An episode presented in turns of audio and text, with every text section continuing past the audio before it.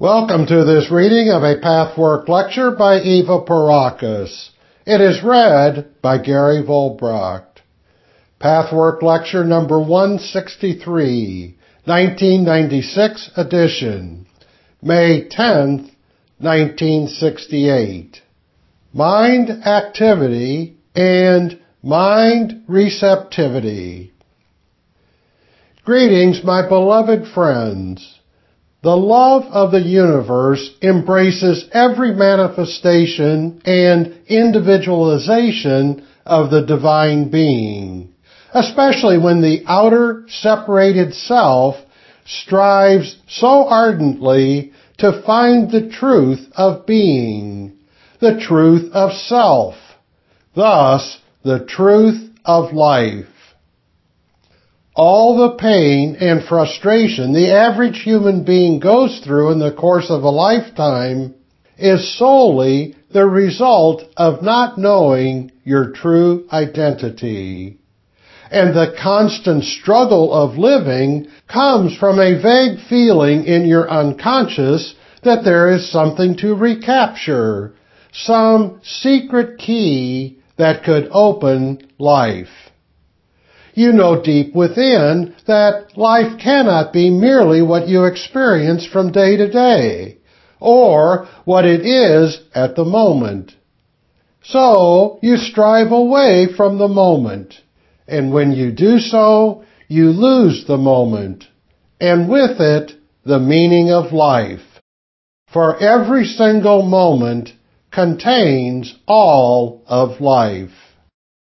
The struggle to discover the true self and to accept the now are not mutually exclusive. They are interdependent. Tonight's lecture specifically examines what mental attitude is needed to unite the two apparently opposite ways of experiencing and to thereby find the meaning of life and your true identity. The mind's activity or lack of activity is the key here. It is a subtle process, almost impossible to put into words, and yet so definite and important. However, we must do our best I must do my best in finding the right expressions to communicate to you what I mean. You can do your best by opening yourself inwardly, your heart as much as your mind, so that you will understand not only with your intellect, but intuitively as well. The latter is, as you know, the much more important understanding. There are two powerful forces or attitudes in the universe, and therefore in each human personality. One is the force that is striving, moving, acting, initiating, activating, doing. This aspect includes self-responsibility, independence, autonomy, free choice, and the power of the self. The other is being receptive to and waiting for whatever is to happen. This aspect includes patience, humility, the awareness of interdependence, and of being a part of a whole. It has trust in the processes of the greater life. The former involves direct action. The latter means waiting for growth and indirect manifestation, which takes place in its own way and according to its own laws. When a person consciously or unconsciously believes one of these two attitudes or ways of functioning to be right and the other wrong, and thus cultivates only one or the other, distortions and imbalances are inevitable. Because it is impossible to use only one, the opposite of a person's adopted way of functioning still exists, though in a less overt way.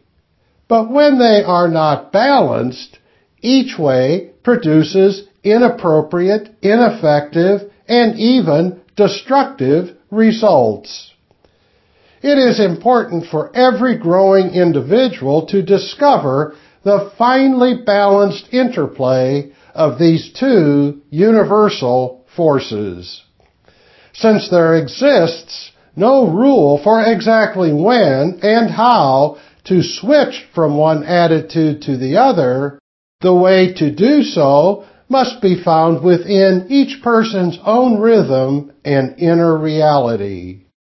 One must become attuned to one's inner life and soul movements so as to recognize when and how each attitude is expressed, when one or the other is predominant, and which is required at any given moment. The recognition becomes more and more spontaneous and automatic as the self unfolds and integrates with the ego.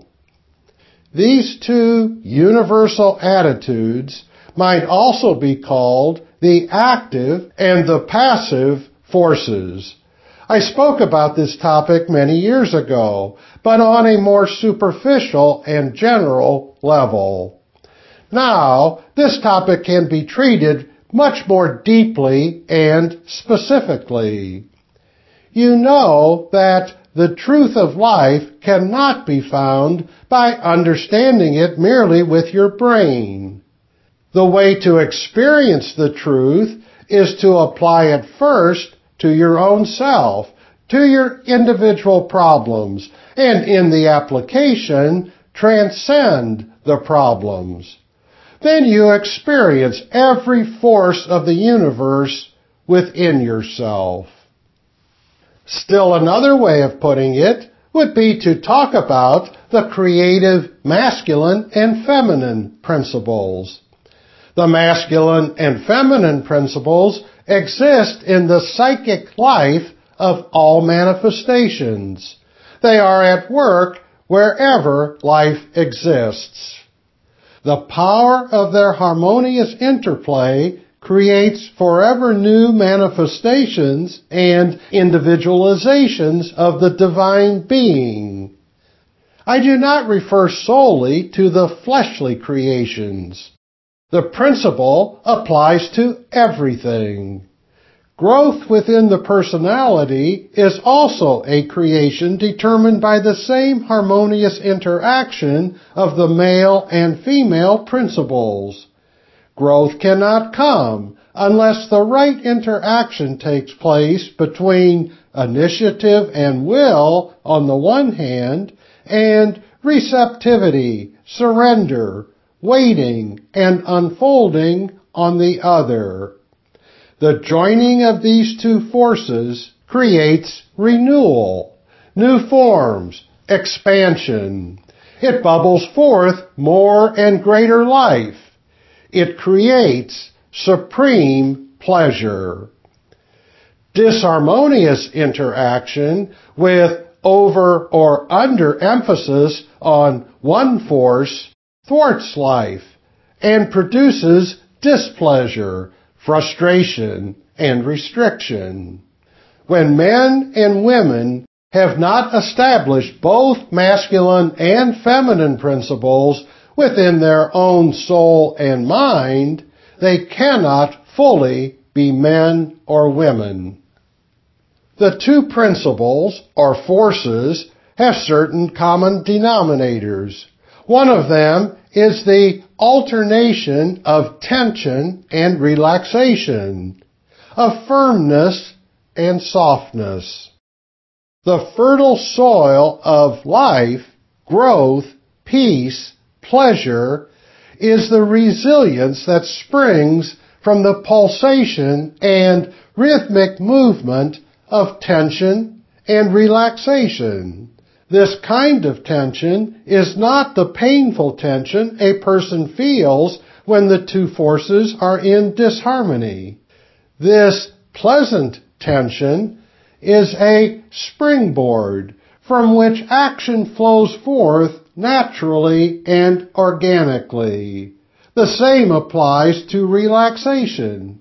It must not be confused with the inertia of lifelessness and with lack of energy.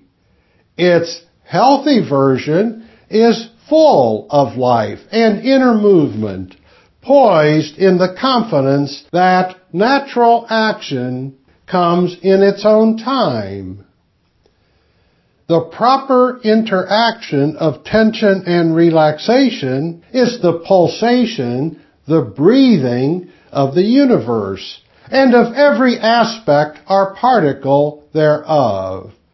For everything alive in the universe is an aspect of it, and must therefore be subject to the same principles and laws. The pulsation of tension and relaxation expresses the integration of these two forces, the male and the female, the initiating and the receptive forces. Every life manifestation is an expression of this beat.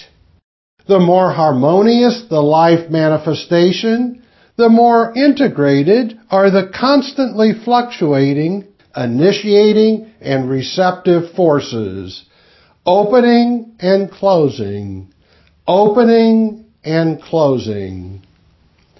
The more the individual consciousness of an organism is removed from its source, the less it is aware of its true divine identity, the more painful must be the alternating rhythm and pulsation of its life. For wherever life is, the rhythmic movement of the two forces must exist. Conversely, the higher the development of consciousness, the more the individual being is aware of and therefore connected with its true identity, the more pleasurable and blissful both tension and relaxation inevitably are. At a certain stage between these two extreme poles is the phase in which the opening, relaxed state is felt as desirable and pleasurable, whereas the closing, tense state is felt as painful and undesirable. The dichotomy causes the entity to strive away from one and toward the other state. Yet, the more one strives, the more one hinders the natural rhythm. For striving creates more tension, even when one strives for the open, relaxed state. Hence, there is really no other way but to endure the momentary painful state so as to allow the natural rhythm to prevail until the entire personality is freed from the painful, cramped state. Freedom does not mean the cessation of the tense closing movement, for that would mean the cessation of life. It merely means that Gradually, as the pain is transcended, it ceases to be pain. Many human beings find themselves in the middle state, where one universal pulse is felt as painful, the other as pleasurable. The right interaction of the two principles are universal forces from the point of view of your mind activity and specifically your path work may best be described as follows. The outer, deliberate, conscious ego and its willpower must be poised in a firm but relaxed way. The resistant and destructive unconscious must be neither yielded to nor anxiously pressured or impatiently coerced.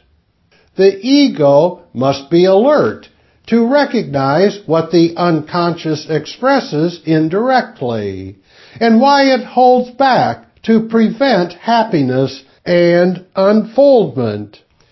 To recognize the true unconscious state, the mind has to be calm, observant, and accepting of what happens in the now, thus encouraging the unconscious to express itself.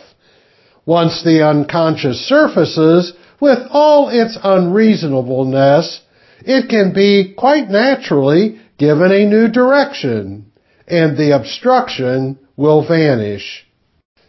The process requires a fine balance between the masculine and feminine principles. The firmness of purpose not to follow the line of least resistance when confronted with the unconscious obstructions has to be balanced with the waiting, receiving spirit, in which the expressions of the destructive unconscious are accepted the unfoldment of the universal intelligence in the mind is identical to this process. However, the more obstructions fester underground, the less will unfoldment be possible, as you all know so well. The ideal approach is to use both alternately. Instruct firmly, calmly, and determinedly the destructive part of the hidden self to express itself. Observe what comes forth with interest, attention, and non-interference. To make this possible, request the divine being that you are deep inside to guide and help you in this process. Again, the determination and instruction is the work of the active mind, while the waiting for the manifestation belongs to the passive receiving function. The human mind is constantly groping to find the right balance of these all-important attitudes. Finding this balance is one of the great difficulties each person encounters on the path to harmonious interaction. The way cannot be learned by rules. Only finely attuned listening to your own soul movements will enable you to discover when to use one and when to stop and use the other of these two complementing forces. You must see yourself using the wrong way before you can gradually adopt the right one. How often are humans lazy and inattentive to their innermost expressions when governed by a misconception of the passive principle. They claim, rightly, that things must ripen by themselves and that healthy growth is a spontaneous process that cannot be forced. But they use the principle wrongly and neglect to go into themselves to face what needs to be faced and change what needs to be changed. At the same time, how often are humans overactive, coercive, and tense toward themselves as well as others, misunderstanding and misusing the active principle. Whenever one principle is given such distorted predominance, it is precisely because the other also exists, perhaps less noticeably. The outer impatience with oneself connotes an inner resistance the outer laziness and distorted acceptance of things connotes a fierce inner struggle against the self and its effects. This fierce struggle must be brought out, for it is always present where there are unresolved problems, imbalance, distortion, unfulfillment. The struggle between the self and the self is, for the longest time, projected outwardly, so that the struggle seems to be between the self and life, or between the self and others. But since there is no difference between you and life or others, the struggle is basically between you and yourself. Once you are quite conscious of your true struggle, the imbalance will become comprehensible and a reorientation can begin. True change is a spontaneous process that happens quite by itself, or so it seems. Actually, it is the result of the unstrained, natural, poised outer efforts. But when people expect direct and visible manifestations of their efforts to come immediately, they misunderstand the process. Such people become disappointed and discouraged. They start to use less effort and thus fall back into destructive patterns of mind, emotion, and action. At the same time, they become more and more tense and pushy toward their own processes. If people wait for results without going to the trouble of investing their very best into life and the growth process, in the misapplied knowledge that growth manifests effortlessly as if by itself, they, too, are disappointed, and the inner struggle against both themselves and life becomes more arduous. The more unconscious your pains and frustrations are, the more you will strain and grasp for a solution. As you are not conscious of this either, you may explain away the feeling of discomfort with all sorts of reasons. You may even be driven to destructive actions, to seeking troublesome life situations that seem to explain your discomfort, because not knowing the reason for a pain is worse than any conscious pain.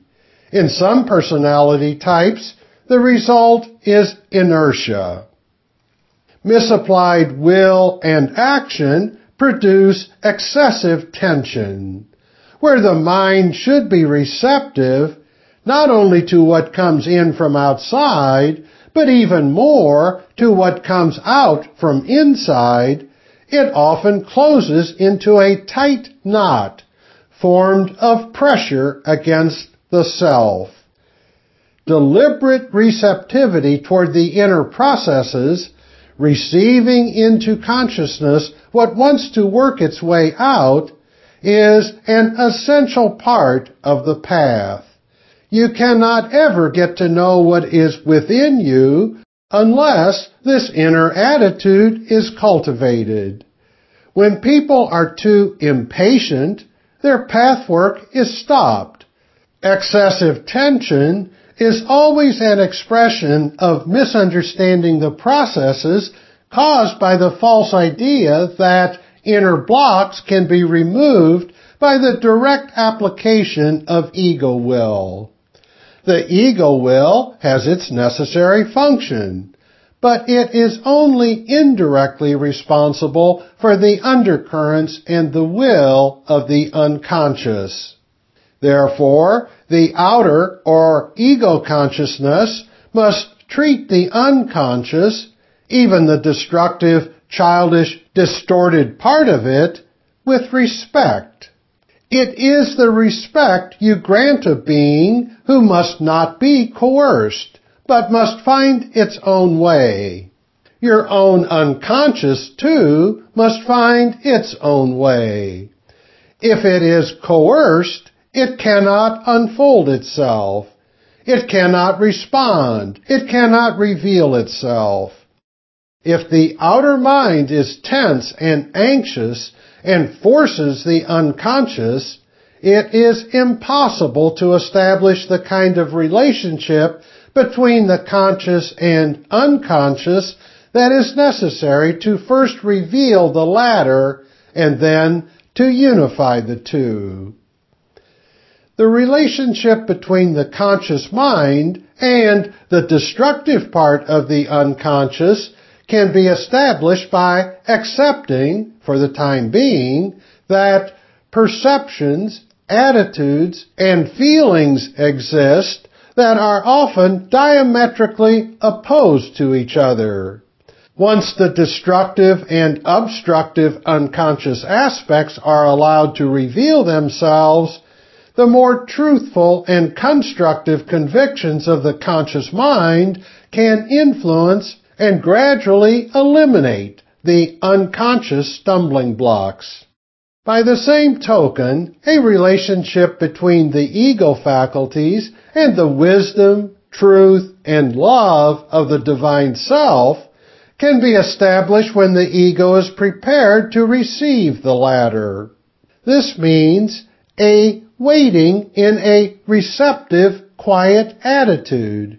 And once the divine self unfolds through new ideas, feelings, and depths of experience, the ego will be instructed and suffused by the manifestation of the divine. Thus, the two aspects of growth and integration, transforming destructive elements and manifesting the divine self, presuppose the identical dynamics of doing and waiting, initiating and receiving. In one instance, the conscious ego is wiser and more constructive than the buried unconscious. In the other instance, the buried unconscious is by far wiser and more constructive than the conscious mind. Treating both aspects of the unconscious with respect is crucial. Respect is given not to the destructiveness itself, but rather to the processes of growth and unfoldment, to the wondrous laws of the inner reality. The laws of inner reality will eventually become accessible to the respectful mind, and the identical universal laws of creation will also be understood. This is what I mean when I say that you can understand life, creation, and the universe only to the degree that you understand the lawfulness and dynamics of your own unconscious processes. Even the most destructive attitudes result not from evil, but from sheer misunderstanding. When one fully understands this fact, even the most destructive processes are awesomely impressive, for their principle and mechanics are based on a lawfulness that is identical to the working of creation at its best. Since evil results from misunderstanding, and since the processes are equally wonderful in and by themselves, evil can truly be eliminated only when you learn to be respectful of your own unconscious. Let it unfold in its own way and in its own rhythm. Be receptive and open to what it reveals to you. The receptive attitude is violated by a punitive, anxious, and pressing mind force. A forcing current directed to your own unconscious. The forcing results sometimes alternately, but often simultaneously, in excessive tension and anxiety on the one hand, and in inertia, laziness, and neglect of active growth on the other. Since you treat the outer world in exactly the same way you treat your own unconscious, you emanate the same climate toward those with whom you are involved. Other people retract from this onslaught of forcing that says, as it were, you must, just as your own unconscious does. When you do not wish to pay close attention to your own unconscious, and thus pull back from it, or pay only superficial attention to it, you cannot help meeting their unconscious in a similar way. Needless to say that they resent this lack of attention, often unconsciously. Every good, beautiful, and creative experience in which you feel at one with life and with yourself arises from the proper relationship between the active and passive principles. When you think back to those experiences, you will see that there existed a combination of poised alertness, of active involvement and participation, and, at the same time, of receptive waiting and relaxed yet pulsating passivity. When you let these forces flow out of you, life can flow into you. Remember that nothing can come to you from life that you have not made possible, even when it appears to come from outside of you. Let me briefly recapitulate the distortion of the twofold principle of the active and the passive. The initiating active masculine principle distorts into the tight tension of impatience, anxiety, and ego pride, which thinks it can do it all alone by sheer outer will. This attitude negates not only the universal powers, but also the person's own unconscious powers to grow and function according to higher laws. It implies distrust of all universal and personal movements within, as though they had no existence, lawfulness, or rhythm of their own. Consequently, it also mistrusts the reasoning of these inner forces, further strengthening thereby the conviction that there exists nothing but the isolated ego without deeper connections. In this extremely painful illusion, the real connections remain unused, so that the ego is truly unable to function according to its best potentiality. The less those inner forces and movements are made available to participate in the business of living, the less adequately can the ego fend for itself and therefore the more harassed it becomes. Isolated ego existence arises from ignorance and pride in the ego as the highest, best, and only reality that can affect life. And it leads to more separation, frustration, and unhappiness to the painful tension produced by trying too hard in an ineffectual way. It is a lonely existence beset by fears. Conversely, those who, in distortion of the passive feminine principle, trust in God in a way that virtually abandons self-responsibility, who leave everything to God to justify their own inactivity also fail to fulfill themselves. They seem to humbly and trustingly let God do it, forever waiting. But their active initiating powers and the spontaneous indirect manifestations of growth are just as disconnected. If and when the latter appear, perhaps as a result of some initiative taken in the past, such persons ascribe the manifestations to a power outside themselves, or at least miss the connection between the manifestations and their own actions and attitudes. You can see how the extremes and distortions are quite similar and ultimately bring you to the same impasse. When you are passive and let things go instead of accepting self-responsibility for finding the way and perhaps doing what is at the moment most painful, you trust in a false God, a God outside yourself. For you, your whole being is God. And only by using your faculties can you realize this transcendental fact.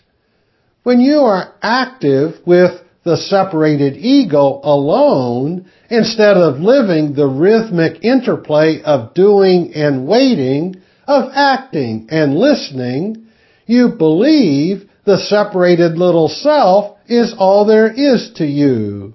And again, you must be disappointed.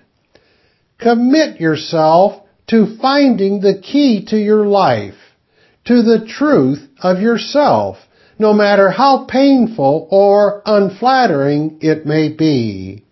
At the same time, respect and honor your inner processes and allow them to take their course. Find the balance. It is a constantly changing rhythm or cycle on each individual's path. Each step involves both movements or attitudes. Their proper interaction is the creative power that brings something new into life. Both the initiating and the receptive principles require the integrity of selfhood on the one hand and knowing that one is part of a whole on the other. The latter means respect for the movements that cannot always immediately obey the commands of the mind. It is necessary to constantly initiate your own creative forces and find when and how they are ready to make themselves known. Even the simple act of meditation must combine these two approaches. On the one hand, you actively formulate your attitude, goal, and intents. Your attitude being that you want to invest the best of yourself. Your goal being to remove obstructions and to grow and unfold the best that is in you. Your intent being to face whatever the truth may be. On the other hand, you become still and waiting, calm and receptive. If answers do not come forth at once, you let go and wait until they do come, possibly when you least expect them. For that is when your mind is relaxed and thus able to receive.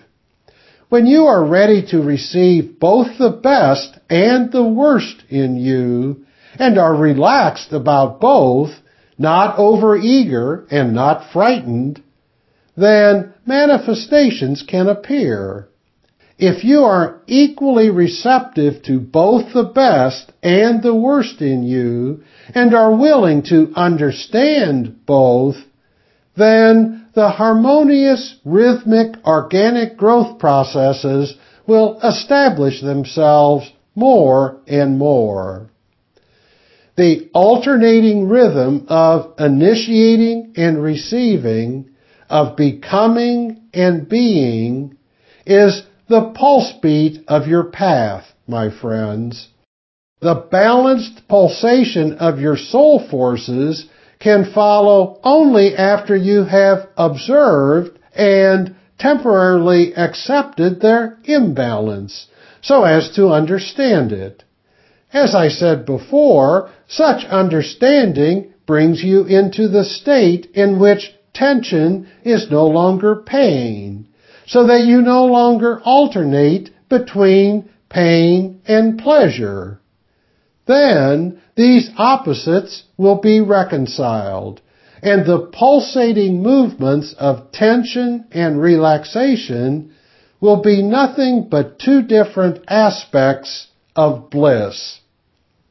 Perhaps you can best find your own inner rhythm when you think of the active pulse beat as doing your best to overcome the fear of facing something unpleasant, giving the best in you to find your true identity contributing to the processes of evolution by your serious and total involvement with your growth.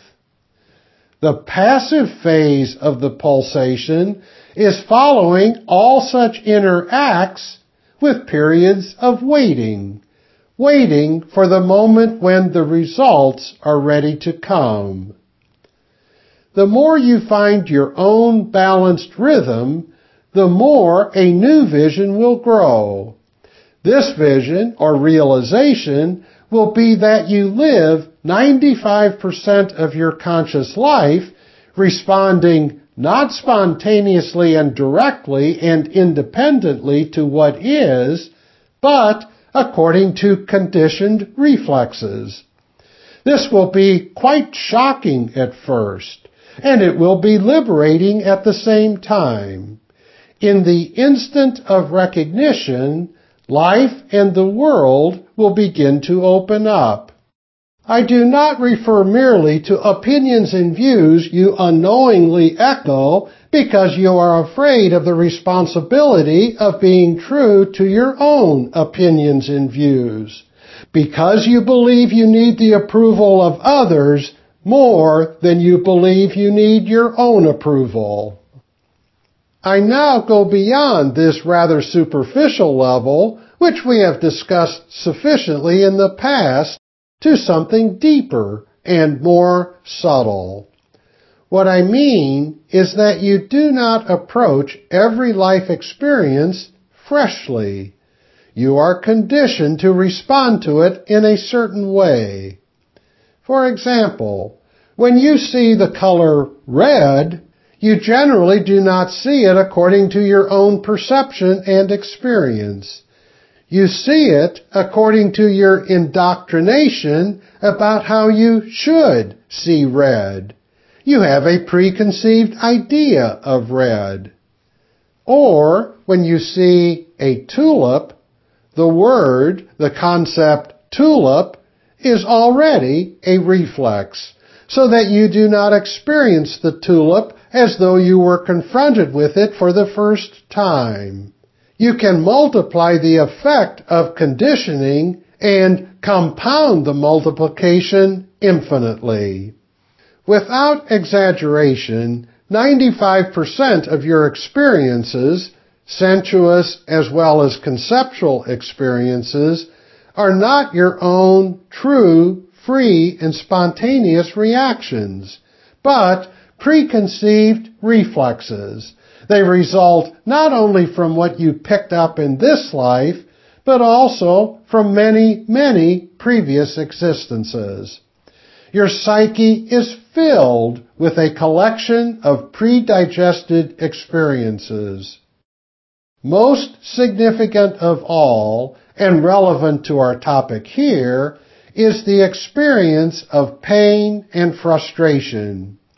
You have been indoctrinated for millennia with the conviction that any frustration is pain. That is why it is so difficult to make the transition from the pleasure-pain pulse beat of tension and relaxation to the liberated state in which tension and relaxation are different aspects of pleasure. Unless frustration ceases to be a threat so that the personality does not cramp up and shrink into itself, you cannot detect the free-flowing beat of the universe behind your curtain of fear. Your conviction that frustration is pain and perhaps even danger makes you react in a way that actually produces a painful and dangerous state. I suggest that as you begin to observe yourself and to be receptive to what comes out of you, you should experiment with any frustration that comes along the next time. Ask yourself, now here is pain. I let myself feel this pain. Is it really as painful as I pretend? I mean here, pretend in a deeper sense. As you convince yourself of the pain, you produce waves of pain by your very reaction, as if the situation were truly so painful. The tension becomes more painful than the pain itself. Once you watch your reactions from this point of view, strange experiences will come to you.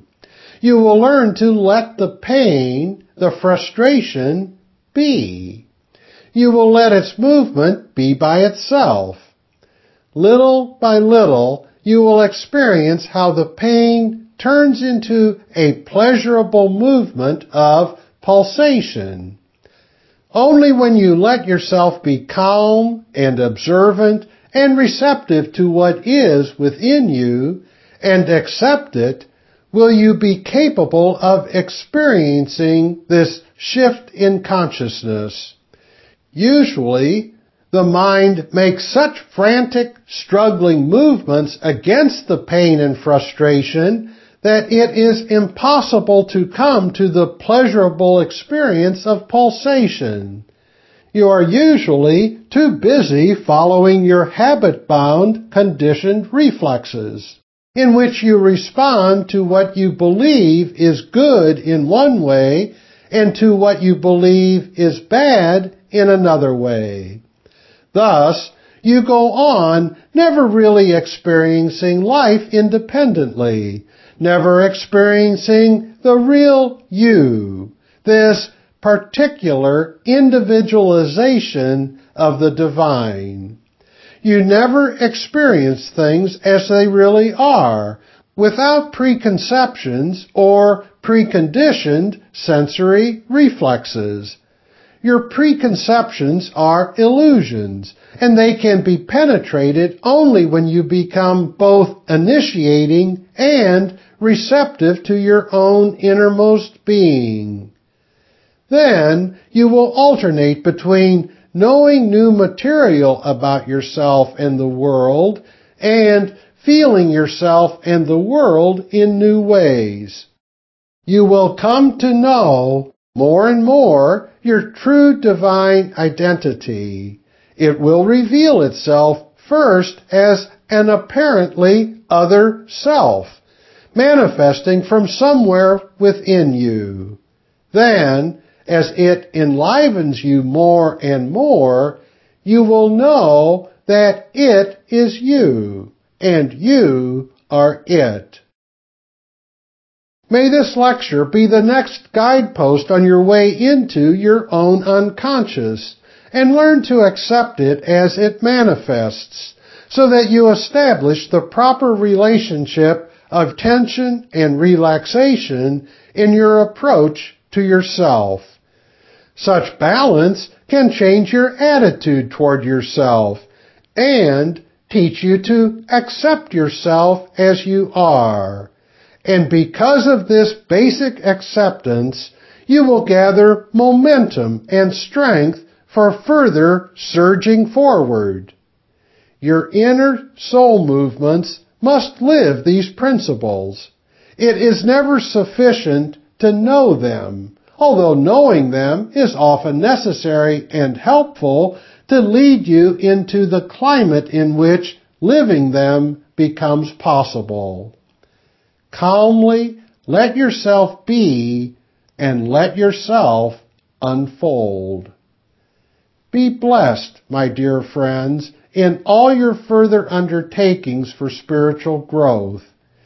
Each step forward brings you nearer to the realization of who you really are and what life really is, a continuum that need not ever know the fear of death, a continuum of living and rejoicing. Be in peace. Be God. This has been a reading of Pathwork Lecture number 163. For more information about other Pathwork materials and programs, please visit the International Pathwork Foundation website at www.pathwork.org.